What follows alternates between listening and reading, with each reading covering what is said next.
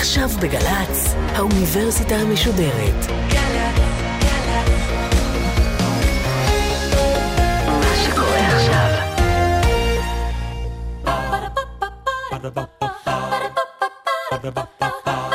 Ba-da-ba-ba-ba 50 שנה למלחמת ששת הימים. האוניברסיטה המשודרת במהדורה מיוחדת על הזירה המדינית במלחמה ששינתה את פני המדינה. והפעם ליעד מודריק בשיחה עם אלוף משנה במילואים הדוקטור עמי גלוסקה, חוקר ומרצה למדיניות חוץ וביטחון ומחבר הספר אשכול תן פקודה על הזירה המדינית מרגיעה להסלמה, חלק ראשון.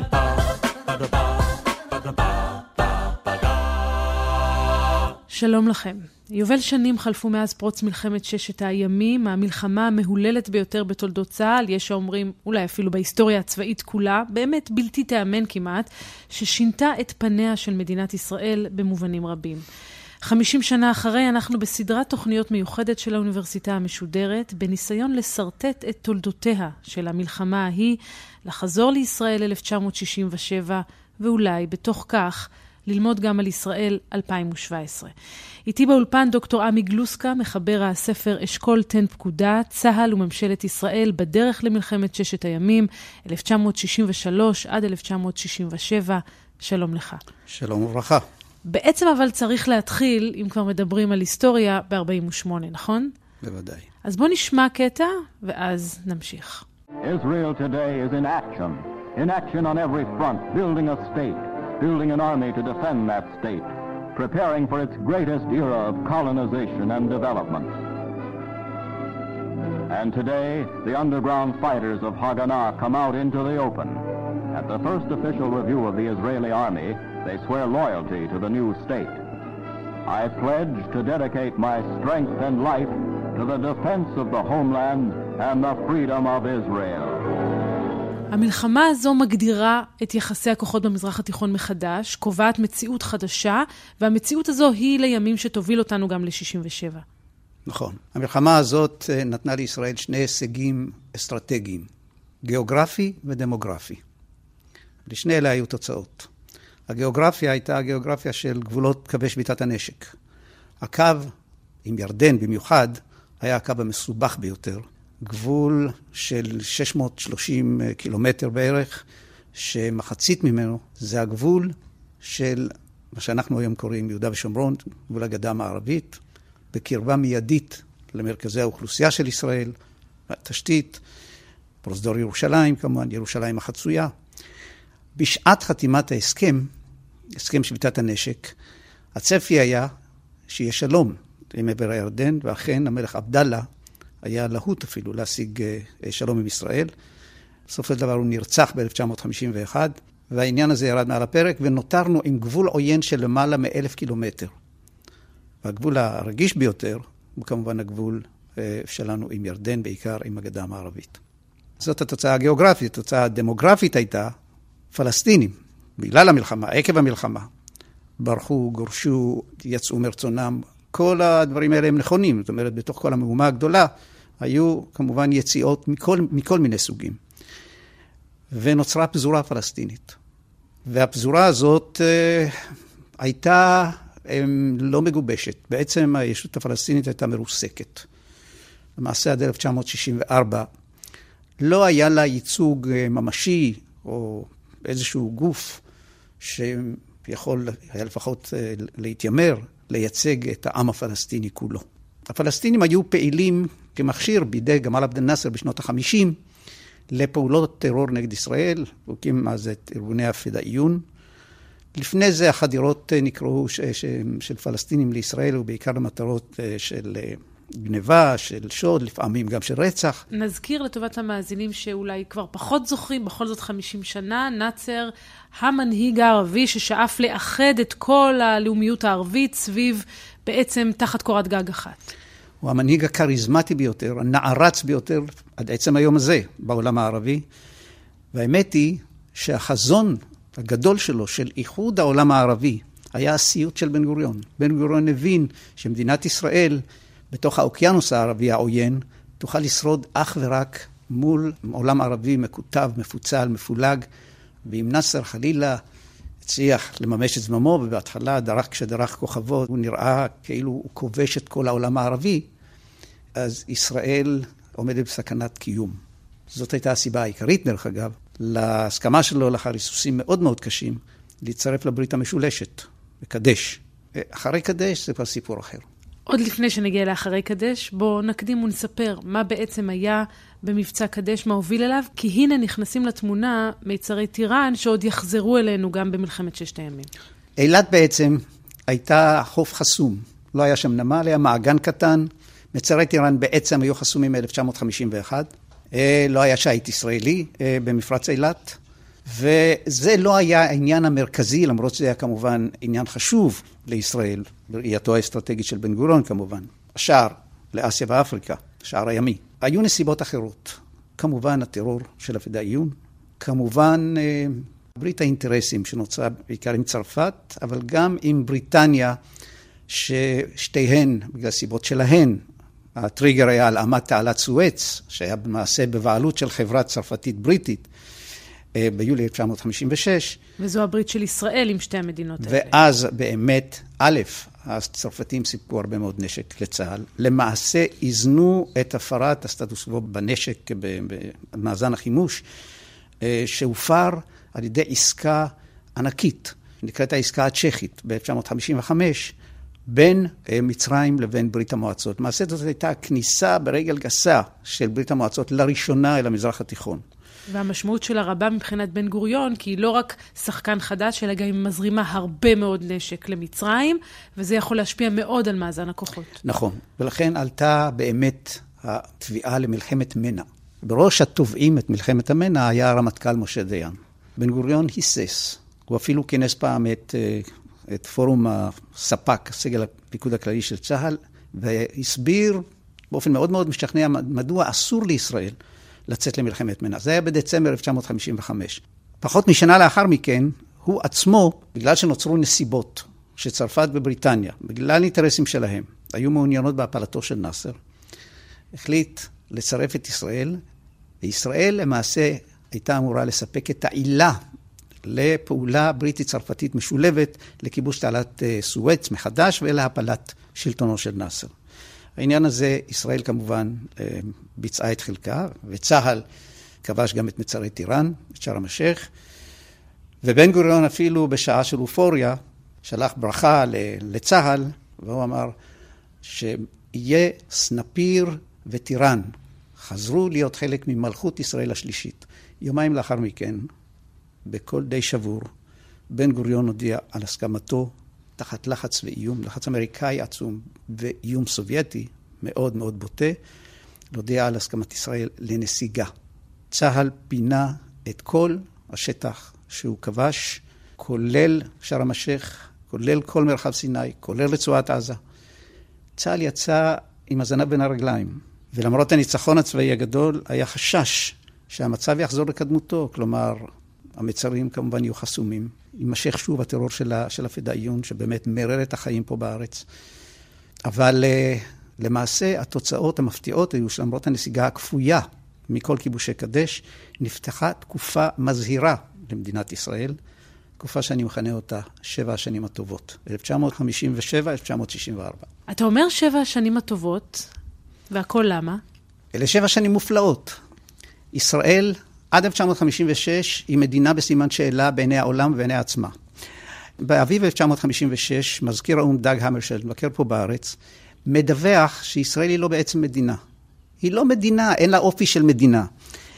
והאמת היא שמדינת ישראל בשנותיה הראשונות, שהייתה עמוסת בעיות מאוד מאוד קשות, מה שקצת חילץ כמובן מ-1952-3, כשהתחילו השילומים מגרמניה. כן. הדבר הזה כמובן עזר מאוד אה, למשק הישראלי.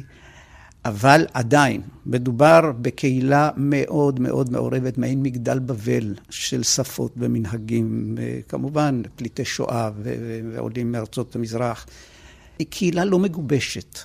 וכל מי שנניח יכול היה לבקר כאן, יכול היה להבחין שלא מדובר כאן בעם שיש לו איזשהו אתוס משותף, שיש לו שפה משותפת, שיש לו אפילו לא אתוס משותף? לא, כן, בימים בסדר. שאחרי מלחמת השחרור, אה, הקמת המדינה, נדמה לי שלא יכול להיות יותר אתוס מזה. זה נכון. באמת התפרקו על כל מה נושא הקיבוצים, ו- שיבת ציון, ה- וכמובן אה, מלחמת העצמאות וכולי. אבל תזכרי, בין 1949 ל-1952, יישוב של 600, 650 אלף קלט 750 אלף, או קרוב למיליון עולים. זאת אומרת, זה בכלל בלתי עם אחר. ולכן אמרתי שהיא הייתה בסימן שאלה בעיני עצמה. סיפר לי יצחק נבון, שהייתה לי הזכות לעבוד איתו בתקופת הנשיאות, שבן גוריון תפס אותו לא פעם, עומד מול מפת המזרח התיכון, בוהה. הוא היה צריך ככה להוציא אותו משרעפיו. בן גוריון אומר, איך נשרוד? והנה, פתאום, אחרי אה, קדש, יש איזושהי התפרצות כמעט בלתי מובנת של אנרגיה יצירתית אדירה. וכשאנחנו מסתכלים על השנים 1957, 1964, ממש מפליא, זה בכל התחומים. קודם כל, רגיעה ביטחונית כמעט מוחלטת. הכמעט הזה מפני שיש את הבעיות עם האזורים, האזורים המפורזים אה, ב... בגבול סוריה. אבל רגיעה כמעט מוחלטת. אה, שנית, הפרויקטים הכי גדולים, כור הגרעיני, המוביל הארצי, צינור הנפט אה, אילת אשקלון, הקמת נמל אשדוד בעיר אשדוד, הקמת נמל באילת. גם מבחינה מדינית, קודם כל אה, פריצת הדרך לשוק הנשק האמריקאי, שכמובן הביא את צה"ל להתעצמות, שקיבלה את ביטויה כמובן ב-67', אם כי ב-67' עדיין נלחמנו עם נשק הצרפתי. כן. גם בתחום התרבותי, מוקמת אוניברסיטת תל אביב, מוקמת אוניברסיטה בחיפה, בעצם מכון אוניברסיטאי, ומכון אוניברסיטאי גם, גם בבאר שבע. יש אה, פריחה תרבותית, כל סופרי דור בארץ מופיעים אז. עמוס עוז, אלף בית יהושע, יהודה עמיחי, כנז, אה, מה שאת רוצה. שיא היצירה הסאטירית של, של אפרים קישון. אפילו בבידור העממי, יש לך את להקת התרנגולים, ולהקת כן. גשר הירקון, והגשש החיוור, ויש לך את אה, סאלח שבתי. אפילו אליפות תעשייה בכדורגל. זה באמת חזון אחרית הימים, שננצח באיזו אליפות אז בכדורגל. אני אומר שזה שבע שנים, מ-57 עד 64, שמסוף 64 העניין מתחיל להסתבך קצת. בינואר 1965 חוזר כאילו משום מקום הגורם הפלסטיני להיות גורם פעיל. אבל עוד לפני זה, אם אני חושבת על מה שקורה פה בארץ, אז יש את פרשת לבון, זה 63, נכון? תראי, פרשת לבון, שורשיה בעסק הביש משנת ברור. 1954, ולא כן. ניכנס לזה. ב-1960, כשלבון דורש טיהור, ובן גוריון לא מוכן להעניק לו, כי הוא אומר שזה עניין משפטי, כי אם הוא נותן לו זיכוי, אז הוא בעצם מאשים את אה, את ג'יבלי, שהיה אה, ראש אמ"ן. ועל הרקע הזה כמובן מתפתחת אה, פרשה מאוד מאוד גדולה, שהיא פרשת לבון. כן, מי תולדה. נתן את ההוראה? מי נתן את ההוראה, וזאת באמת פרשה שמסעירה את המדינה, וזו פרשה פנימית, זה לא... כן, אבל. אתה אומר פרשה קטנה, אבל אנחנו זוכרים אותה כמה שהביא להתפטרותו של בן גוריון. זאת פרשה שהסעירה את המדינה, אבל זאת לא הפרשה שגרמה לבן גוריון אה, להתפטר סופית. הוא התפטר מראשות הממשלה בינואר 1961, ובחירות נערכו ב-1961 באוגוסט, כי התפטרות ראש הממשלה אז הייתה משמעה התפטרות הכנסת. זה בגלל ועדת השבעה, הכנסת. ומי יחקור את הפרשה, האם זאת תהיה ועדת חקירה ממלכתית או לא, נכון, הוא, ועדת השבעה זה שבעה שרים, שבעצם התכנסו, שמעו עדויות והחליטו לזכות אה, את לבון, למגינת ליבו של בן גוריון. למגינת ליבו של בן גוריון. בן גוריון אמר שפוליטיקאים לא רשאים לפסוק, זה רק אה, ועדה משפטית. בעיקר כשפסיקתם לא מוצאת חן בעיניו. אוקיי, נכון. בכל אופן, אה, זו, זו באמת הייתה סערה ש... אגב, הציבור היה בערפל מוחלט, כן. הכל היה בקודים. האדם השלישי, עסק הביש, מה זה? אף אחד לא ידע שום דבר. אבל בן גוריון התפטר באמצע הקדנציה, שאמורה הייתה להיות כנראה הקדנציה האחרונה מבחינתו. כנראה. ואף על פי כן, אף אחד לא היה מוכן לכך שביום ראשון, 16 ביוני 1963, הוא יגיע אל לשכתו, יודיע על התפטרותו, יכנס לממשלה באותו יום. הוא מעולם לא הסביר, הוא טען שזה ממניעים אישיים. אבל כשבודקים מה בדיוק קרה, אז היו כל מיני פרשיות שקדמו לזה, שאין לי זמן כעת לפרט אותן, אבל באביב 1963, בן גוריון עמד בפני דילמה מאוד מאוד קשה.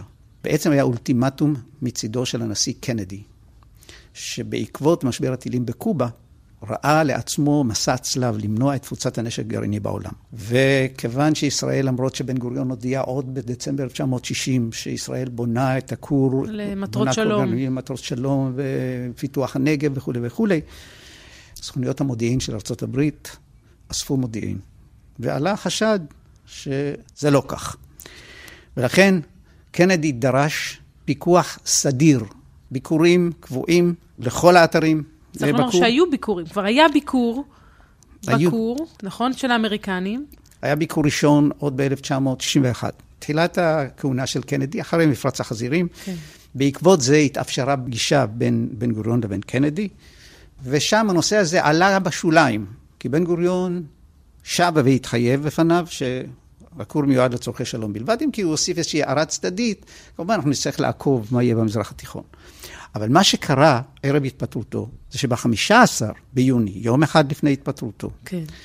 השגריר האמריקאי אה, מבקש פגישה דחופה איתו, כי יש לו איגרת בנושא של דימונה, ובן גוריון הבין, אחרי שסדרה של איגרות אה, יצרו בעצם אולטימטום של קנדי לפיקוח סדיר ואפקטיבי על, על הכור, לבן גוריון בעצם לא נותר יותר מרחב תמרון, ולכן הוא הודיע על התפטרותו. זאת הסיבה הסבירה ביותר. מעניין. אבל זה מביא בסופו של דבר למינויו של לוי אשכול, שהוא נכון. יהיה גיבור תוכניותינו עכשיו. יפה, אוקיי, נכון.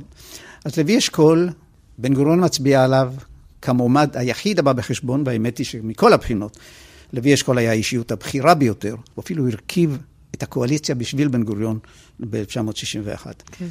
קווים לדמותו. תראי, אה, אמרה לי מרים אשכול שנפטרה לא מכבר, מזלו של בן גוריון שהיה לו את אשכול.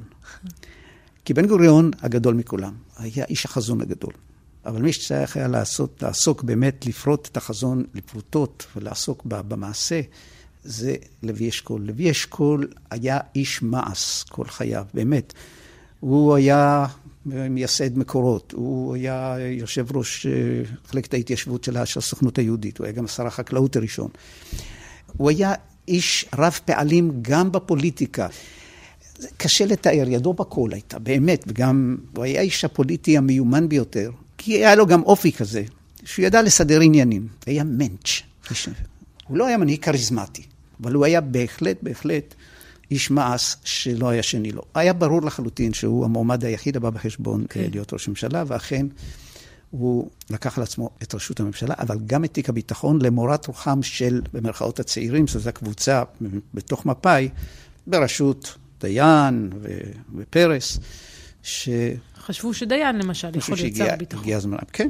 דיין או פרס, פרס כן. היה סגן שר הביטחון. נכון. לפני כן. אשכול התהלך תחת צילו של בן גוריון במשך חצי שנה בערך. תחילת 1964 הוא גם מתחתן עם מרים וגם פורס כנפיים. עושה כמה דברים, העלאת עצמו ז'בוטינסקי, אה, המכתב שבעצם מכשיר את החזרת אה, לבון וקבוצת מן היסוד לתוך מפא"י, סיפור אחר, אבל באמת האקט הדרמטי ביותר שמעמיד את בן גוריון בצל סוף סוף, זה ביקורו הביקור הממלכתי, הביקור הרשמי הראשון של ראש ממשלה ישראלי בבית הלבן, הפגישה שלו עם, עם, ג'ונסון. עם, עם, עם ג'ונסון, ששם הוא בעצם מגיע להבנה עם ג'ונסון בנושא הכור בדימונה, וגם משיג הסכמה של ג'ונסון לפתוח את שוק הנשק האמריקאי לצה"ל. וצה"ל בעצם זאת נקודת המפנה שממנה והלאה צה"ל יהפוך להיות צבא שבעצם מצויד בעיקרו במערכות העיקריות, הכוונה לטנקים, מטוסים, בנשק אמריקאי. אז זה מאוד מאוד חשוב לזכור. ואחד האתגרים אבל הגדולים שניצבו לפתחו של אשכול, ואני קצת קופצת בזמן, זה באמת המלחמה על המים, הקמת המוביל הארצי. בוא נשמע, ואז נמשיך. עשרה ביוני 1964. זה היום קיווינו לו. היום הראשון להפעלת מוביל המים הארצי. המנהל הכללי של מקורות רב-אלוף ביצור, משה דיין, אז שר החקלאות, המהנדס הראשי שמואל קנטור ורבים אחרים מגיעים לטפחה לחזות במעמד ההפעלה. לחיי המוביל הארצי.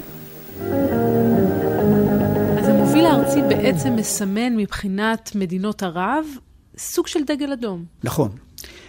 אה, הייתה התחייבות רטורית. מאז 1959, כשהתברר להם שישראל לא ויתרה על ה... המפעל המוביל הארצי, אלא היא אה, מבצעת את הפרויקט הזה, הייתה התחייבות רטורית מאוד מתלהמת של כל ראשי מדינות ערב, שהם לא ירשו לישראל, ליהודים, אחרי שהם גזלו את האדמה הערבית, לגזול את המים הערבים. נוצרה מין מחויבות קולקטיבית כזאת, ומגיע סוף 1963, ברור שהיהודים עומדים להפעיל את המוביל הארצי. כן. ואנה יוליכו ראשי מדינות ערב את חרפתם. נאסר כבר שקוע מספטמבר 1962 במלחמה בתימן. כן. זה מהלך אסטרטגי מאוד מאוד חשוב מבחינתו, כי הוא רוצה להעביר את ההגמוניה הנאסריסטית. למדינות המפרץ. ונאמר במאמר מוסגר שזה אחד הדברים שגרמו לקונספציה הישראלית, שלפיה נאסר לא יתקוף בישראל כי הוא עסוק בתימן ובחזיתות אחרות. נכון, אבל זה עוד נגיע. אבל זה במאמר כן, מוסגר. נכון. אבל אתה אומר, המדינות ערב עכשיו מוטרדות מהמים. נאסר לא מוכן למלחמה, הוא יודע שמדינות ערב האחרות לא מוכנות עדיין למלחמה עם ישראל, ואז הוא מחליט לכנס ועידה בקהיר, ועידת פסגה. זאת הפסגה הערבית הראשונה, יהיו עוד שתיים במשך השנה, שנה וחצי הבאות, שיעסקו בעניין אחד מרכזי, והוא הטיית מקורות הירדן. צריך לזכור שלירדן היו שלושה מקורות עיקריים, ישנם שלושה מקורות עיקריים. כן. הבניאס והחצבני שנובעים בסוריה ולבנון, נבעו אז בסוריה ולבנון, והדן שנובע בתחום ישראל. אה, ההחלטה היא להטות את מקורות הירדן. אגב, היו עוד שתי החלטות מאוד מאוד חשובות. אחת, להקים מפקדה ערבית מאוחדת, כדי שתתאם ותכין את הצבאות הערבים למלחמה כוללת עם ישראל, מתוך הנחה שישראל לא תשלים עם ההטייה, וכאשר יגיעו להטיית המים, תתחיל להטיית מי הירדן, ישראל בוודאי תפתח מלחמה, ואז אנחנו, נהיה, אנחנו הערבים נהיה מוכנים. והשלישית, אני מניחה, זה אש"ף. ההחלטה השלישית הייתה למסד את הישות הפלסטינית. דבר שמוביל במאי באותה שנה, 1964, להקמת אש"ף. כן. שישראל בהתחלה לא ייחסו לה אה, לגמרי אה, חשיבות. שהוא בעצם היה, אש"ף עד מלחמת ששת הימים היה יותר ארגון פוליטי, הוא לא עסק עדיין בפעולות אה, טרור. אז כן, מתברר בסוף 1900, לקראת סוף 1964, שהערבים רציניים, והשאלה היא מה עושים.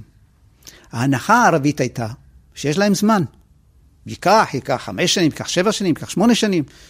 כי מה הם עושים בינתיים? רק חופרים תעלות כן. בתחום הטריטוריאלי שלהם. אין, אין עילה לישראל לפתוח באש, אבל ישראל התחכמה. ו... אבל צריך רק אולי להסביר לפני ההתחכמות הישראלית, בעצם מה זה חופרים תעלות? מה שניסו לעשות מדינות ערב זה בעצם להטות, כפי שאמרת, את המים כדי שלא יגיעו לישראל, לא יגיעו למוביל הארצי ולא יישתו מהמדינות הערביות בעצם. כן, אם כי הייתה בעצם אה, יוזמה אמריקאית, עוד משנות החמישים, על ידי שליח מיוחד של נשיא ארה"ב אה, אייזנהאואר, אה, אריק ג'ונסטון, שהסתובב באזור ועשה תוכנית של חלוקת המים. כן. לישראל הוא הקצה 38 אחוזים, לירדן קצת יותר, שאר לסוריה וכולי. וישראל הסכימה לשאוב רק במידה, באופן יחסי, שמותר לה על פי תוכנית ג'ונסטון. כן. הערבים לא קיבלו. את החלטת ג'ונסטון. אבל אתה אומר, בפני צה"ל בעצם, והישראל, יש דילמה, כי מצד אחד הפעולות הערביות לא מצדיקות פתיחה במלחמה, מצד שני, די. תהיה פגיעה עתידית בזרימת המים. נכון. כן, אז מה הם עושים? יש גם לחץ אמריקאי להגיד, חכו, מה אתם רוצים?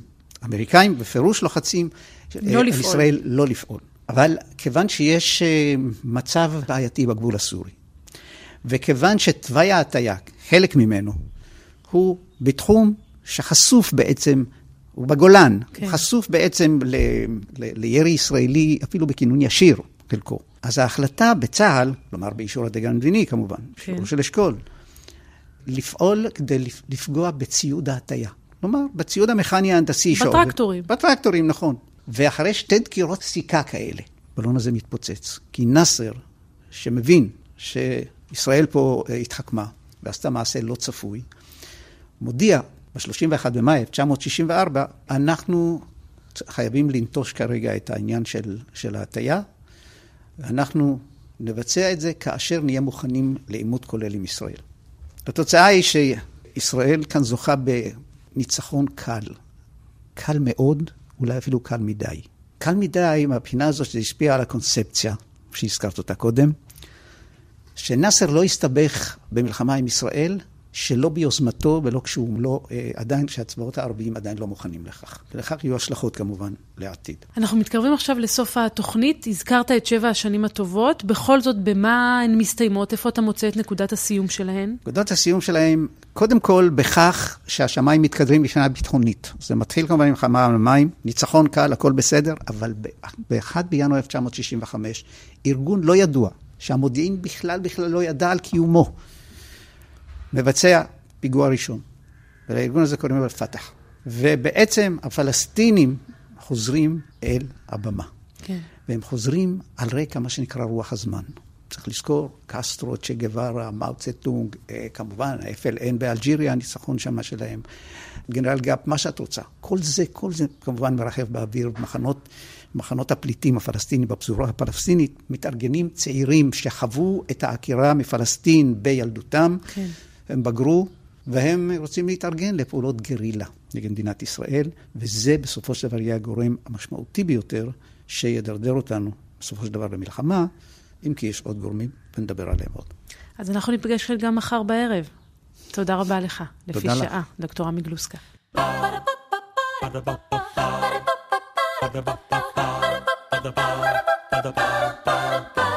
האוניברסיטה המשודרת במהדורה מיוחדת על הזירה המדינית במלחמה ששינתה את פני המדינה. ליעד מודריק שוחחה עם אלוף משנה במילואים הדוקטור עמי גלוסקה, חוקר ומרצה למדיניות חוץ וביטחון, ומחבר הספר אשכול תן פקודה על הזירה המדינית מרגיעה להסלמה, חלק ראשון. עורכת ראשית טלי ליפקין שחק, מפיקה אביגיל קוש, מנהלת תוכן מאיה להט קרמן. האוניברסיטה המשודרת בכל זמן שתרצו באתר וביישומון של גל"צ וגם בדף הפייסבוק של האוניברסיטה המשודרת.